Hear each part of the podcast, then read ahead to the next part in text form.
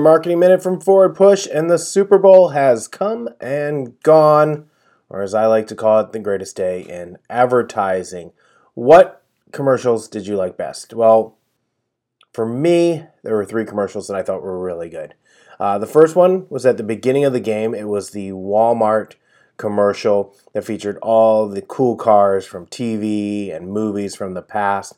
I thought it was so great at the end where they had the KITT car and it says Michael and the Walmart employee says, "Oh, he calls everyone Michael." I thought that was just laugh out loud, hysterical and so true to just if you watched the show Knight Rider, then you immediately got it and it was perfect. Plus, just seeing all the other cool cars, Scooby Doo van, etc., was excellent. My uh, second favorite commercial that I really liked was the Amazon Alexa uh, commercial where it showed all the failed Alexa products. Um, just classic because now at CES, Amazon and all these other companies debuted that Alexas and some, you know, millions of products. And, um, you know, are we getting a little bit out of hand?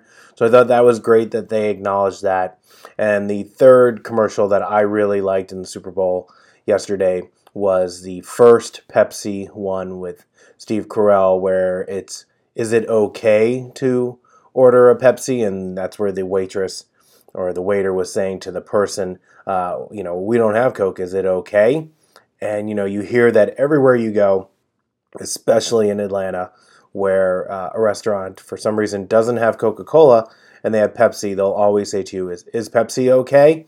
And I thought it was great that Pepsi sort of attacked it head on, especially in Coca Cola's backyard, that yeah, it's okay to order a Pepsi. So those were the three commercials that I really liked. I'd love to know what you thought, uh, either of the game, if football is your thing, or the commercials. Leave a comment below.